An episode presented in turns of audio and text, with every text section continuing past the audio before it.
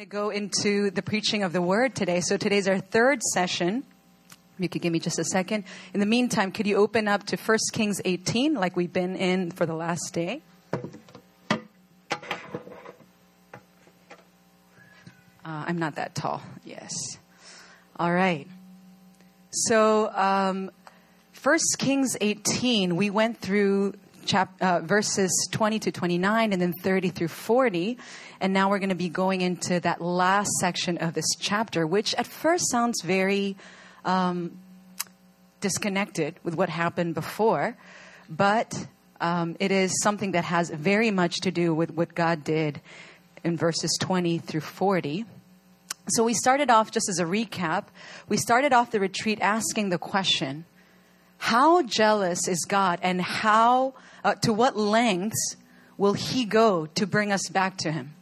To what lengths will God go to confront the compromise and the mixture of our hearts in order for us to turn back to him when our hearts have strayed, maybe just a little bit year after year, when our compromise has led to maybe a never-ending kind of cycle of idolatry and evil and generational sin, when our hearts are slowly becoming callous. And I think that has everything to do with what we just heard. Like God needs to break open our heart for him to be able to do work in us. When we can't even see our sins anymore, to what lengths will he go to bring us back to him? And so in the first session, we talked about how God will divinely and kindly reveal to us the state of our hearts. He won't just let us be. He loves us enough to reveal to us the state of our hearts and to lead us to repentance and recommitment. We need our eyes to be open. All of us have blind spots. All of us don't know exactly what's going on within us. And God needs to open up our hearts and open up our eyes for us to see, oh man, like I'm not where I thought I would be. Or how did I get all the way out here when I thought I was walking, you know, straight here, but all of a sudden I find myself here. How did that even happen? And so God needs to reveal to us the state of our hearts and then lead us into repentance and recommitment. Then second session, Pastor Caleb talked to us about how God needs to reveal to us his power and lead us to a fresh encounter with him, and how that brings about revival, how that brings about true worship. He shared a little bit about his story, and his story, man, it makes no sense unless you factor in the Holy Spirit. It makes no sense unless you understand that God is able to interrupt your plans. God is able to hit the brakes on your life and deal with your heart and then turn you around and give you a completely new life. His testimony makes no sense unless you understand that God is in the business of turning lives around and encountering people in a fresh new way. And this last session for today, we're going to end with, you know, once again, the question is, to what lengths will he go to bring us back to him? We're going to see how God will reveal to us his calling and lead us to persevere in our assignment. Persevere in our assignment. Now, the background to, you know, the the passage that we read, we have what we haven't talked about yet. We talked about how Israel had kind of fallen into idolatry, and how year after year, generation after generation, they were kind of, you know, making little allowances here, you know, kind of like tolerating things here and there. And all of a sudden they find themselves in a place where they don't even know whether Baal is God or Yahweh is God anymore. Where when they're confronted by the by Elijah, he's like, if Baal is God, then worship him. If God is God, then worship him. And they're like, wait, what's the answer to that? Like, I don't even know anymore. They had gone to that place. But what we haven't talked about is that in the natural, what was happening is that they were in the middle of a three-year deep drought. A three-year deep drought. This wasn't just, you know, like something happening in the spirit, but also in the natural, we see that they are in the middle of a drought. And one chapter before that, Elijah was the one to actually say, until we get right back to the Lord, the heavens are going to shut over this nation. The heavens are going to shut over us, and there's going to be no rain until we get back and right with the Lord. So he closed the heavens over an entire region, and God would not open up the heavens again until they got right with him. And this is another picture of how, you know, we can understand what effects our idolatry can have. Sure, you can have your idols, but the heavens are going to be shut over you. We see this in the natural, and we see how this is a picture of what happens in the spiritual. God is patient, but he will also intentionally mobilize circumstances around you to remind you that you need God. And that is his grace. God will do what you feel, what you think feels like sabotage almost. He's going to shut the heavens over you to wake you up to your spiritual state until you get right back with him. You're going to learn that you need God. And so because of their idolatry, an entire region experienced extreme drought, and they were at the three-year mark. And so now as we go into First Kings eighteen, verses forty-one through forty-six, we'll see what God does through Elijah after the prophets of Baal are put to death. So God dealt with the spiritual side of things, right?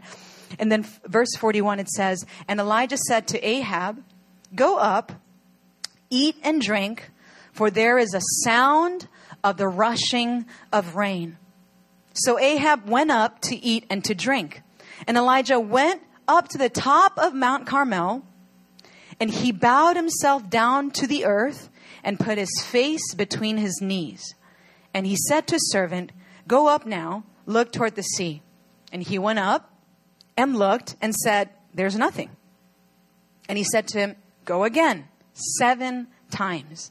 And at the seventh time he said, 'Behold, a little cloud like a man's hand is rising from the sea.' And he said, 'Go up, say to Ahab, prepare your chariot and go down, lest the rain stop you.' And in a little while, the heavens grew black with clouds and wind, and there was great rain. And Ahab rode and went to Jezreel. And the hand of the Lord was on Elijah, and he gathered up his garment and ran before Ahab," so faster than a chariot, "to the entrance of Jezreel." And so the title of today's message is Praying for the Rain. Praying for the rain. Now, it feels like calling down from heaven, like a fire of God, to consume a sacrifice in a showdown between Yahweh versus Baal. It feels like it has nothing to do with this part of the story, calling down rain on a drought. But it is actually very much connected. Like Pastor Caleb said yesterday, Baal was a god of rain and fertility. And it was as if Elijah were once again saying to the prophets of Baal, actually, no, actually, no. Fire falls at his word, and rain stops as hit at his word, and rain starts once again at his word. Yahweh is the one true God. He is the true, truly the one who has fire in his hands and the one who has rain in his hands. Yahweh is truly God. Now, I don't know about you guys, but have you guys, you know, ever been in a, in, in a place that is drought stricken? I know there's certain areas of California that go through that sometimes. There's, you know, if you've been to the Middle East, there's areas that are just, you know, like, like the, the ground is cracked. Like it's, it's been decades since it's seen rain. Um, I, are there any, um, like nerds from high school? Who was a nerd in high school? Who was a nerd? Ah, oh, very unashamed nerd. Yeah, I was, I was a nerd, and I wear it with pride. There was, you know, there were, one of my favorite subjects in high school was um, English and literature. And one of my favorite authors was John Steinbeck. Who, who here has read John Steinbeck? Okay. All right. Oh, that was a very enthusiastic hand. I like that, Sarah. So John Steinbeck, he is, you know, a very serious, somber, you know, author. And he is like incredible, incredible books. If you guys have not read Of Mice and Men, you have to go read it. If you guys want a little, something a little bit thicker, you go, go for Grapes of Wrath or East of Eden. They're like incredible, incredible books. I'm sounding so nerdy right now. I love it. Um, but here's the thing. Many of his stories, they take place in the Great Depression era, where famine and drought was all they knew, right? And the way that he describes this world, this world of, of drought and never-ending drought, it paints a stark and unromanticized picture of drought, just how chalky and dusty the soil was. There was no moisture to keep it together. How unforgiving the steel sky was, not a cloud in sight. The effect that the famine had on the soul where entire families subsisted on maybe like one potato or one slice of lard for days. How people were malnourished to the point of despair, where they actually needed to leave their property and head out west because there was nothing left for them to eat there. The way that you would see generations and generations and generations of people just see like the despair in their eyes and the desperation in their eyes and the hopelessness in their eyes.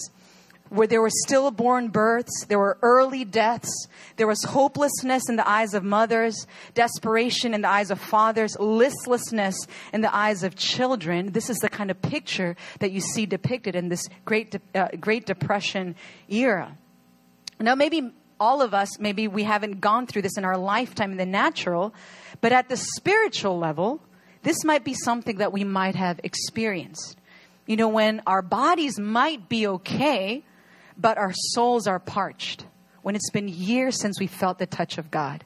When it's been a long time since we've heard his voice or felt his closeness.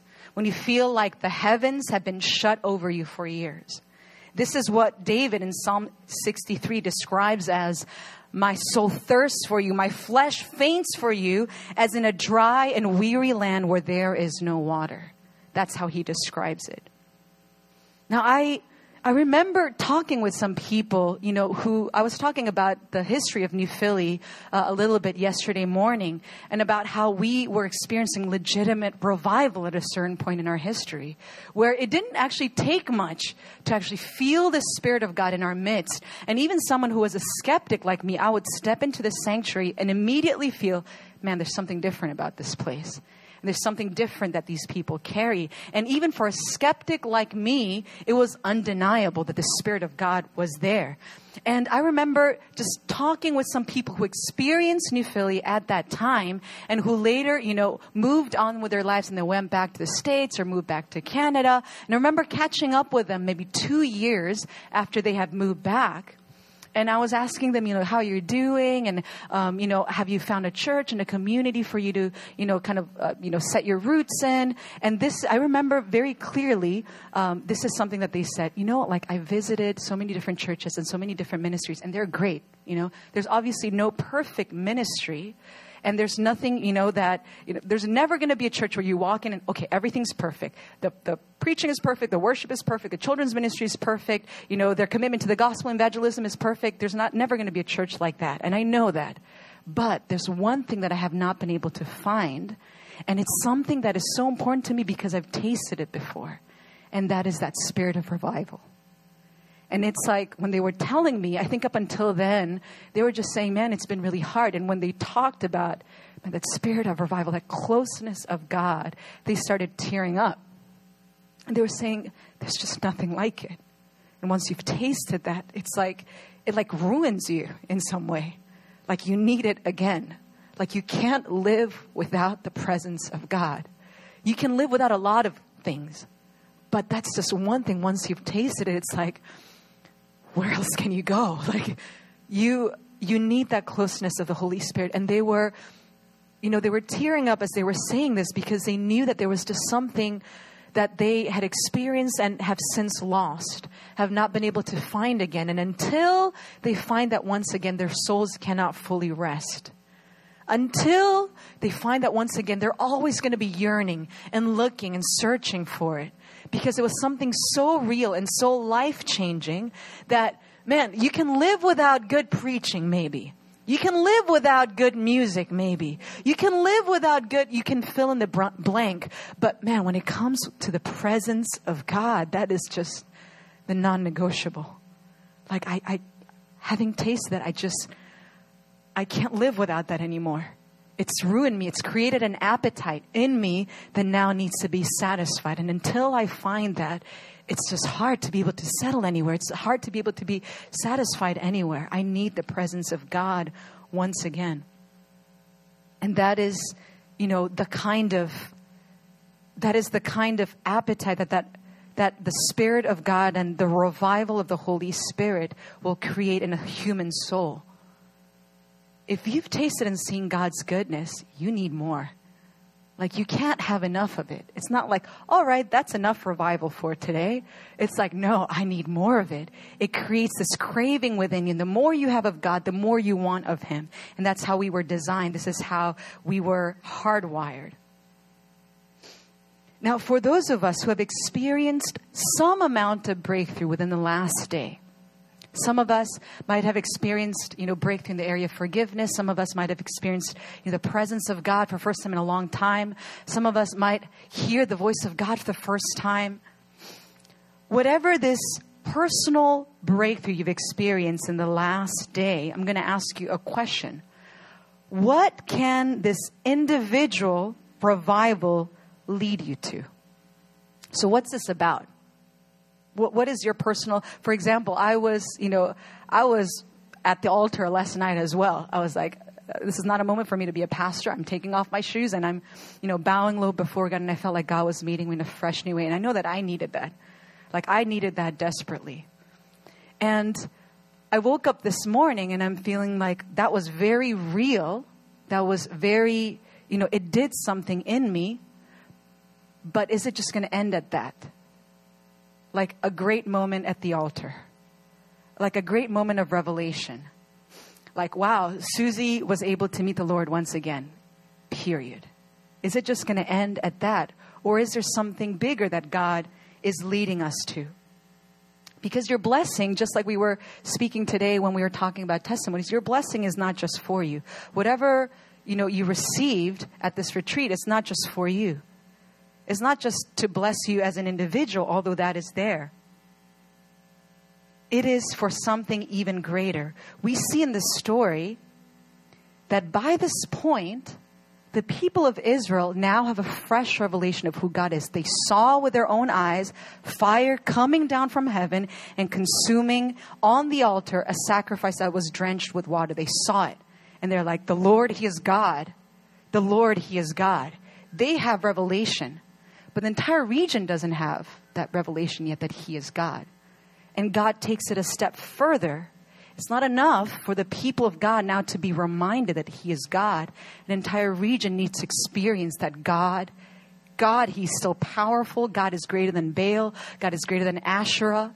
It wasn't enough just for the people of Israel, this small people, to get that revelation. Now the revelation needs to go further. For people maybe that don't know him. For people that don't know his name. It wasn't enough for the people of Israel to see fire falling down from heaven. An entire region is about to experience rain in the middle of a drought. Let me ask you a question, and this is not a rhetorical question. What do you think that New Philly as a church has been preserved for? What do you think we've been preserved for as a church? Because we've been through some up and ups and downs. We've been through a lot. We have a lot in our history. And let me tell you, I've been through different experiences. And I've talked to enough pastors to know that what we experienced even in the recent past, just four or five years ago, most churches don't make it through that. You guys know that, right? Statistically speaking, we should not have made it through it. We really should not have. Statistically speaking, one of two things happen. There's a church split or there's a church closing down. That's what was in store for us, statistically speaking. And I remember there was a point, you know, as we were going through, you know, the hardships about four or five years ago, when I was pleading with the Lord, Lord, you need to do whatever it is that you need to do, but do not take away a lampstand.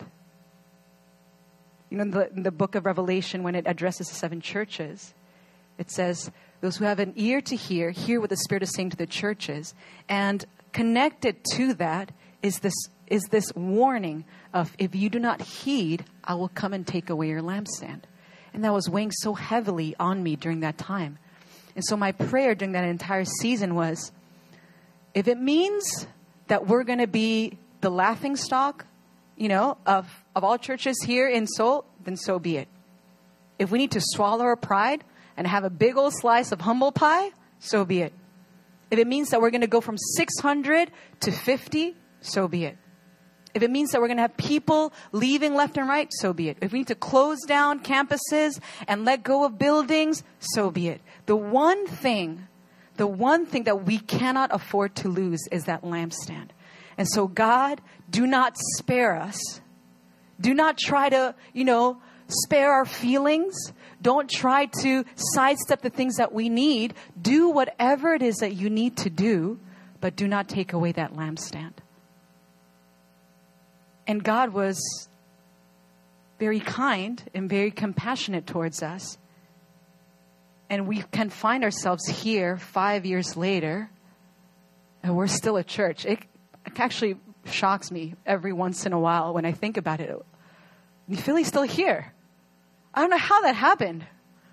Like, this church is still here. We're still gathering. We're still worshiping God. We're still reaching people. God, for some reason, he chose to preserve us. And I believe that it's not just for the sake of Susie's prayer. It's not for the sake of even just this small community. I believe that God has a calling for this church. And there's a very particular reason that he has preserved us. Because if we have nothing to contribute to the larger body of Christ, can I be very honest? I'm very okay with New Philly closing down. I've been through churches closing down before, and it's okay. Life goes on. There's other churches to go to. It doesn't mean that the kingdom of God has failed. I'm very okay with New Philly closing down if that had been God's will. You know, before New Philly, I actually was at a church back in the States. And New Philly is not the first church where I've experienced massive hardship. My previous church went through, I would say, something even harder. So New Philly was traumatic, but I've been through some stuff. In my previous church, I can't go into detail, but just to kind of give you an idea, the caliber is... Our lead pastor ended up doing jail time, like that caliber. And I was like a twenty-some-year-old at that time, an intern pastor, kind of like second in command and under them. And it was like the world came crashing down. And it was probably the hardest two and a half years of my entire life. And even harder than what we went through in New Philly. You know, it was... I was a twenty, like what, twenty-five, twenty-six-year-old, and I didn't know what in the world was going on, and I felt like, you know, the world was crumbling, and somebody like just pulled out the rug beneath our feet. And for a twenty-six-year-old to deal with like talking to college students, parents who are like, what is going on? Your church is showing up in the news kind of thing. I'm a twenty-six-year-old. Like, uh, it was insane. But after two and a half years, you know, we did all the healing work that we could. And, you know, we were ill prepared for that kind of hardship. And, you know, God walked us through with such kindness. But at the end of the two and a half years, we fasted and we prayed as, as a leadership. And we said, I believe this is what God is calling us to do. We're going to close down the church. And that was God-led. It wasn't giving up on something. It was God-led. And looking back at that, I, I don't have any regrets. I feel like we did the right thing. I think we were faithful to our assignment. And when it was time to close down, that was probably the hardest thing that we had to do, was close down something that we loved so dearly, something that we had fought for for so long. And so believe me when I tell you, I'm not afraid of closing down a church. I'm not going to do it. Relax. People looked at me with eyes like, wait, are you trying to say? No, no, we're not going to close down the church. But I'm saying... if it comes down to that, I'm not scared of that. It's, God will continue to advance his kingdom one way or another. And so I'm not so enamored with New Philly where I'm like, it has to be New Philly. But here's the reason why I believe that God called us to continue to fight for New Philly. I believe that there is a very significant calling that New Philly has in the body of Christ. I believe that there's a contribution that this body has to give to the larger body of Christ. And I believe it has something to do with praying for the revival, not just for our own personal lives, not just for our community here, but for a revival that's going to affect an entire region. So here I am thinking, man, like God has been so kind to me, and he's, you know, met me in so many different ways just in the last twenty-four hours. And I can't just stop there. I can't just stop at thinking, man, God was so great, but uh, I guess this is it. This is it. This is, this is all there is. I believe that this is a step towards something greater that God is after and God is calling this community to. And it's going to take a fight. It's not going to be enough just to see fire. Now it's going to require us to go up a mountain and pray seven times for the rain to come. Not just for my blessing. I've seen God already. I know that he is God. Now it's going to be for an entire region to be able to see that he is the Lord. It's going to require a fight for us. There's three different ways in which I believe God is going to ask us to press in and fight through. The first way, I believe, is he's going to call us to fight through the loneliness of contending for something.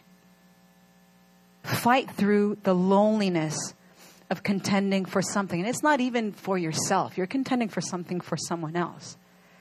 But there's going to, it's going to require a fight through the loneliness. You know, Elijah, you know, a few verses back, he said, I, even I only am left a prophet of the Lord, but Baal's prophets are four hundred fifty. Can you imagine? It's a lone person standing up against four hundred fifty men who are, you know, prophets of Baal. And it's not just them, also prophets of Asherah as well. It's one person against all these people. And in his mind, he's like, there's, there's nobody who's going to stand up for God. Now, here's the thing. Here's a very interesting thing. God had preserved about seven thousand men that still did not bow to Baal. I find this very interesting. I was like, when I was reading the passage, I was thinking, why didn't you call the seven thousand? Why just call this one guy to like stand up to four hundred fifty? That makes no sense to me, man. If God could, could, you know, tap Elijah on the shoulder and be like, now's the time to go show yourself to Ahab. What happened to the seven, seven thousand? What happened? They still were just as committed to the Lord. They were still not bowing down to Baal. They were still on the run. They were hiding and, and running for their lives, but God did not tap them on the shoulder. He just tapped Elijah on the shoulder. And this can mean two things. One is there was a battle that Elijah needed to fight. And that was his battle to fight. Have you guys ever been through something where you feel like no matter how much prayer support you get, no matter how much advice you get from different people, no much how much, no matter how much people are walking alongside you, at the very, you know, at the very depths of your heart, you know that this is a fight that you need to fight. You can get help, you can get support, but this is a fight that you alone need to fight. The labor needs to come from you. The battle needs to come from you. And, and you feel it at a certain extent. And there's something about that situation that makes you feel so alone. It makes you feel like there's nobody else who's going to do this. Like there's, I can, I can lean on people. I can ask for help. I can ask for prayer. But in the, at the end of the day, this is going to be a, fa- a battle that I'm going to have to fight. I'm going I'm going to have to fight. Nobody's going to do the fighting for me. This is one of the things it could mean. And the other thing it could mean is he thought he was alone. But there's seven thousand other people who are still, you know, they're so faithful to Yahweh. They have not bowed before Baal. They're interceding for Yahweh to have his day, for God to break in into a wayward nation. It's going to require you to fight through the loneliness. There's going to be things that you're going to be contending for where you feel all alone. And this is something that, maybe if I can call somebody out, I believe that this is something that someone like Pastors Caleb and Mina can actually, you know, resonate with. You know, there's something that I know a lot about them too, but if there's one thing that I know for sure, and I've known this for a long time, is that they've been crying out for revival for this nation year after year. And I don't know how you do that. I don't know how you do that through the dryness. They've been praying for that even when we were going through a really hard time as a church. Even when people were leaving, even when we didn't know how we make it through the next year, They've been praying for revival for this nation year after year. And I wish I could say like, man, I'm with you guys, but I wasn't with them. I was just trying to stay afloat. You know, I was trying to, you know, survive. But just seeing Pastors Caleb and Mina press in for a breakthrough that is not even for their own personal gain. They're, they're crying out for something that they're, and they're battling for something that it's going to require them to stay steadfast when they feel so alone in the battle. And that is something, you know, that I really admire about them. Seasons change, circumstances change, and yet they've been so steadfast in that heart cry to cry out for revival for this nation. They've had to fight through many seasons of loneliness where they feel like no one else is doing this. No one else is crying out for revival anymore. No one else is hungry for the presence of God. No one else is crying out for lost souls. And yet they've been faithful to it year after year. And they've had to fight through that loneliness. The second way that we need to fight is fighting through a hopelessness. You know, when Elijah goes up to the mountain and he prays to the Lord, and he said, he tells his servant, like, hey, go, go up now and see, you know, that if there's any clouds. And the servant comes back and says, there's nothing. There's nothing. There's nothing. There's nothing. Seven times. There's nothing. Over and over again, the statement of there's nothing. Nothing is happening. Your prayers are not bearing fruit. I don't know what it is that you think you're doing, but nothing is moving. God is not listening to your prayer. Doesn't matter how many times he asked me to go out and then come back in. There's nothing. It's kind of like what Pastor Caleb was saying yesterday when he was waiting for his food delivery. He went down. He's like, there's nothing. Where's the food delivery? And then he went back out again. There's nothing. And it, it happened to be that it was being delivered to a different building. Right? And so it's almost like the same. Like, hey, can you go out and see, make sure that the food is here? And somebody goes out and no, the food's not here.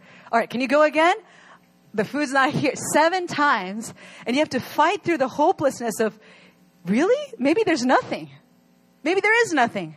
Maybe God's not going to pull through. Maybe he did this fire stunt and he's done for the day. Like he's not going to do the rain thing in a day as well.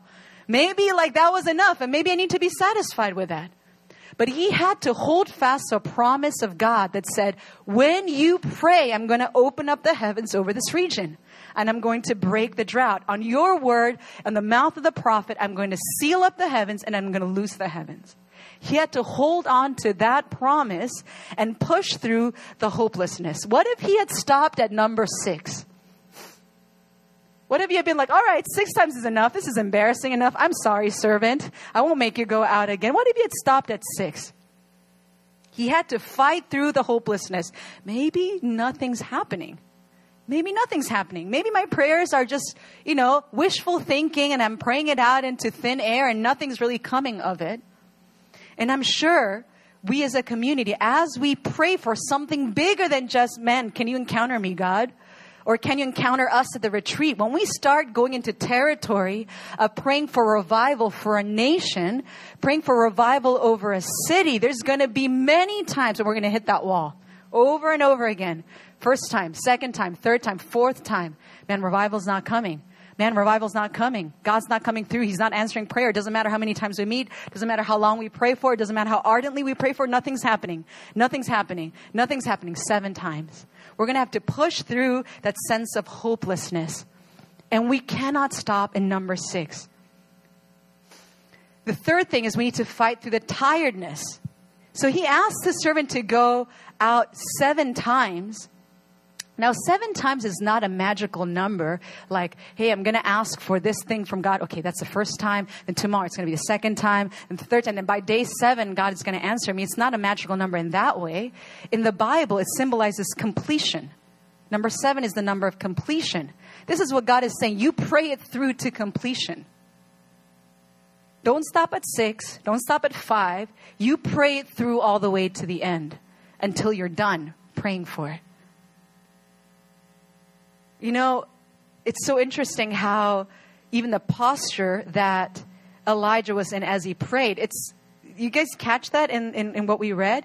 He put his face between his knees. How do you pray like that? It's it's very uncomfortable. Can you picture it in your mind? It's a little uncomfortable, right? Yes. The whole point is this is a birthing position. Did you know that? It's a birthing position. Spiritually speaking, he is praying and birthing something forth in the spirit as he perseveres through the loneliness, as he perseveres through the hopelessness and the tiredness, and he prays it through all the way to completion. He is giving birth here. Imagine, you know, some of our, you know, mothers in our congregation. Imagine after, like, you're, you know, you have to get all the way to, you know, I'm, I'm not going to get into detail, but yeah. What if halfway through the labor, you're like, all right, I think I'm done. I think I'm, I'm just going to call it. Like, I, I think we should just pack up and go home. I think we're done. That's not an option for pregnant women. You are going to give birth that day one way or another. And you're going to pray it through. You're going to push through until that baby comes out. This is not an option for it to just stay in there, right? You're going to have to, man, I've heard of women who go through like thirty-eight hours of labor. I don't know how you do that. But if it takes twelve hours, if it takes twenty hours, if it takes thirty hours, however long it takes you, you're going to birth that baby. In the same way, we see here Prophet Elijah getting down on his knees, putting his face between his knees and saying, I'm going to pray this through until I see it come to pass. This is a promise that God has given, and it can take me one time, two times, three times. It's going to take me seven times, but I'm going to finish it to completion. I'm going to pray it through until I see the breakthrough of God. We need to pray it through to completion. When we're contending for more than just a little bit of Holy Spirit here, a little bit of breakthrough in my personal life here, when we're contending for something more than that, it's going to require a different kind of fight. It's going to require a different kind of muscle. It's going to require a different level of faith.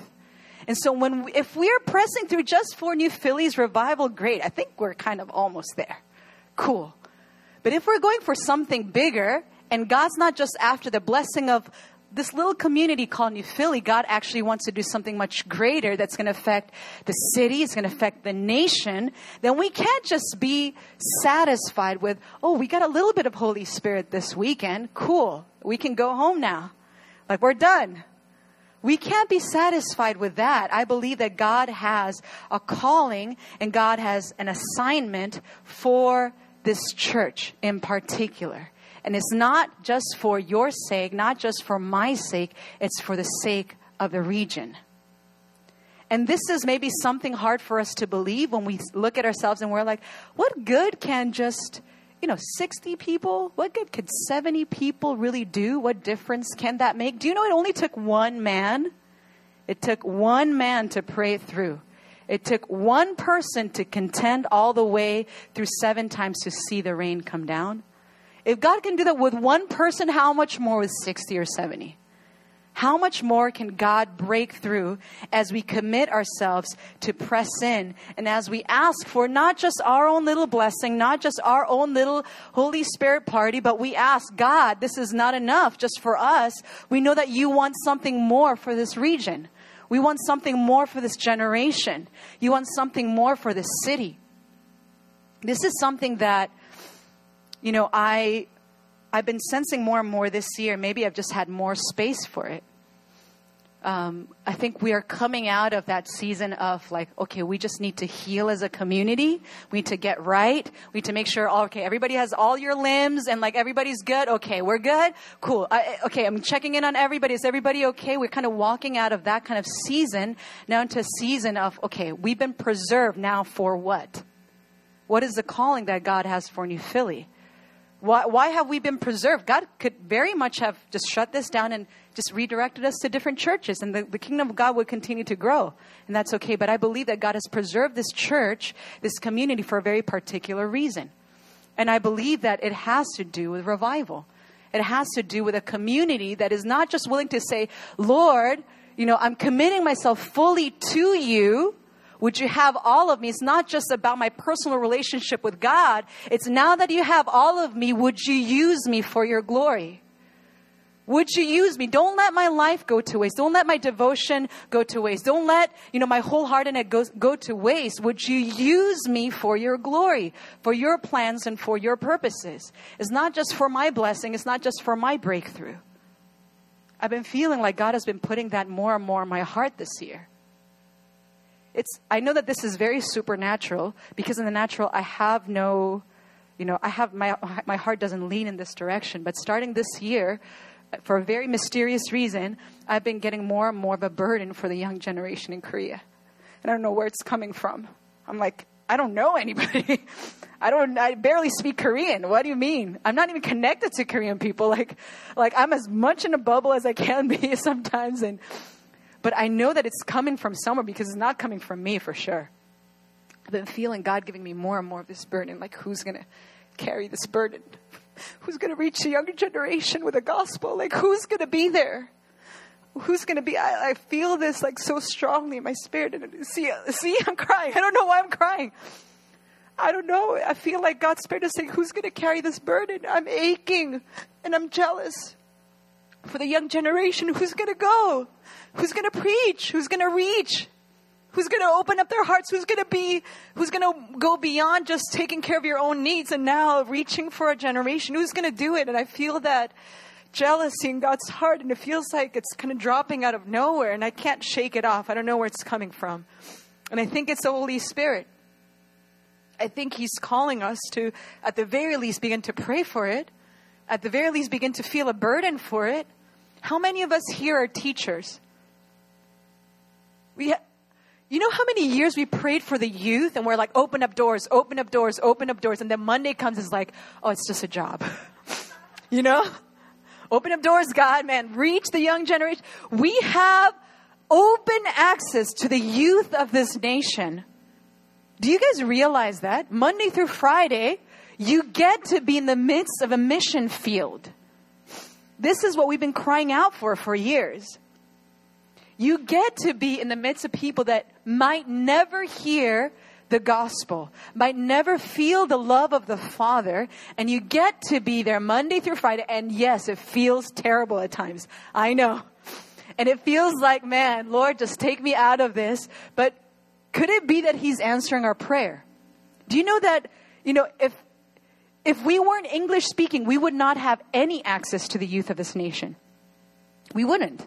They're all kind of like tucked away in academies. They're all tucked away in like clubs. They're all, they go from school and they go straight to, you know, their, their uh, extracurricular activities or their clubs. And you barely see any young people at a certain age. You know that by virtue of the fact that we're an English speaking community, we've been given open doors to the youth of this nation. It's like this nation is saying, come, come in, come have our kids. That's what it's saying. And we're like, oh man, this job sucks. Oh man, this is so hard to work here. And I know it is. I'm not trying to minimize that. But what I'm saying is like, could it be that this is an open door? Could it be that God is giving us that, you know, we are praying for, man, open up doors, open up a way where there is no way. Lord God, would you part the waters? Lord God, would you make a way? And God has made a way. And God's like, Monday through Friday, hello? Like it's, it's there. You have it right in front of you. You're, the people you're trying to reach are right in front of you. Could it be that God is giving us that kind of access? God is giving us that kind of trust even to be able to speak into the youth of this nation. I'm, I don't think, I don't think that it's a, it's, it's a coincidence that the vast majority of us here are surrounded with Korean kids most of the week. And that this is our nine to five. That this is what God has called us for in this season. And I know it's hard, but man, it's an opportunity that many people do not get. And it's very rare to find a community that not just speaks English, but also loves Jesus passionately. And they're carrying that light to the youth of this nation, Monday through Friday, week after week, day after day. I feel like that, that we cannot minimize how important that is, because sometimes when we get into the grind of work, we're like, ah, oh, I'm just living for Friday. Like I'm living for the weekend. Like, come on Friday, just get here. I'm living for my paycheck. And we're seeing our lives go by And we're not seeing like God's like, hey, I'm giving you the youth on a silver platter. I'm giving it. It's like dropping on your lap and you're getting paid for it. You know, I'm giving it to you. Will you do something about it? Will you do something about it? Or is your Christianity just going to stay in the Sunday realm and maybe on the Wednesday night realm and maybe Tuesday night realm? Or is it going to bleed into your Monday through Friday as well? And so I believe that God is giving us those kind of open doors that we cannot think are unrelated with the rest of our lives. They're not, it's not unrelated to our spiritual walk. It's not unrelated to what we're even doing here this weekend. God is giving us a heart to once again fully give ourselves to Him. And now what? It's not going to just be, hey, we had a great retreat. Hey, we had a great weekend. Hey, that was a great sermon. Hey, that was a really neat altar call. It's, it can't just stay there. It can't just stay there. Oh, I would rather not have retreats then. It's, it's, if it's just a blip, it can't just stay there. It needs to bleed into the what now. What is God calling me to now? What is God calling our community to now? I believe that God has a calling for New Philly. I don't think He would have preserved us in the supernatural way that He did otherwise. I really do believe that God has spoken promises over this community, and they haven't been derailed just because we went through hardships in the middle. I don't believe that we've disqualified ourselves from what God has promised for this community. And I believe one of the key things that God has called us to really reach for and strive for and fight for is for revival to break out.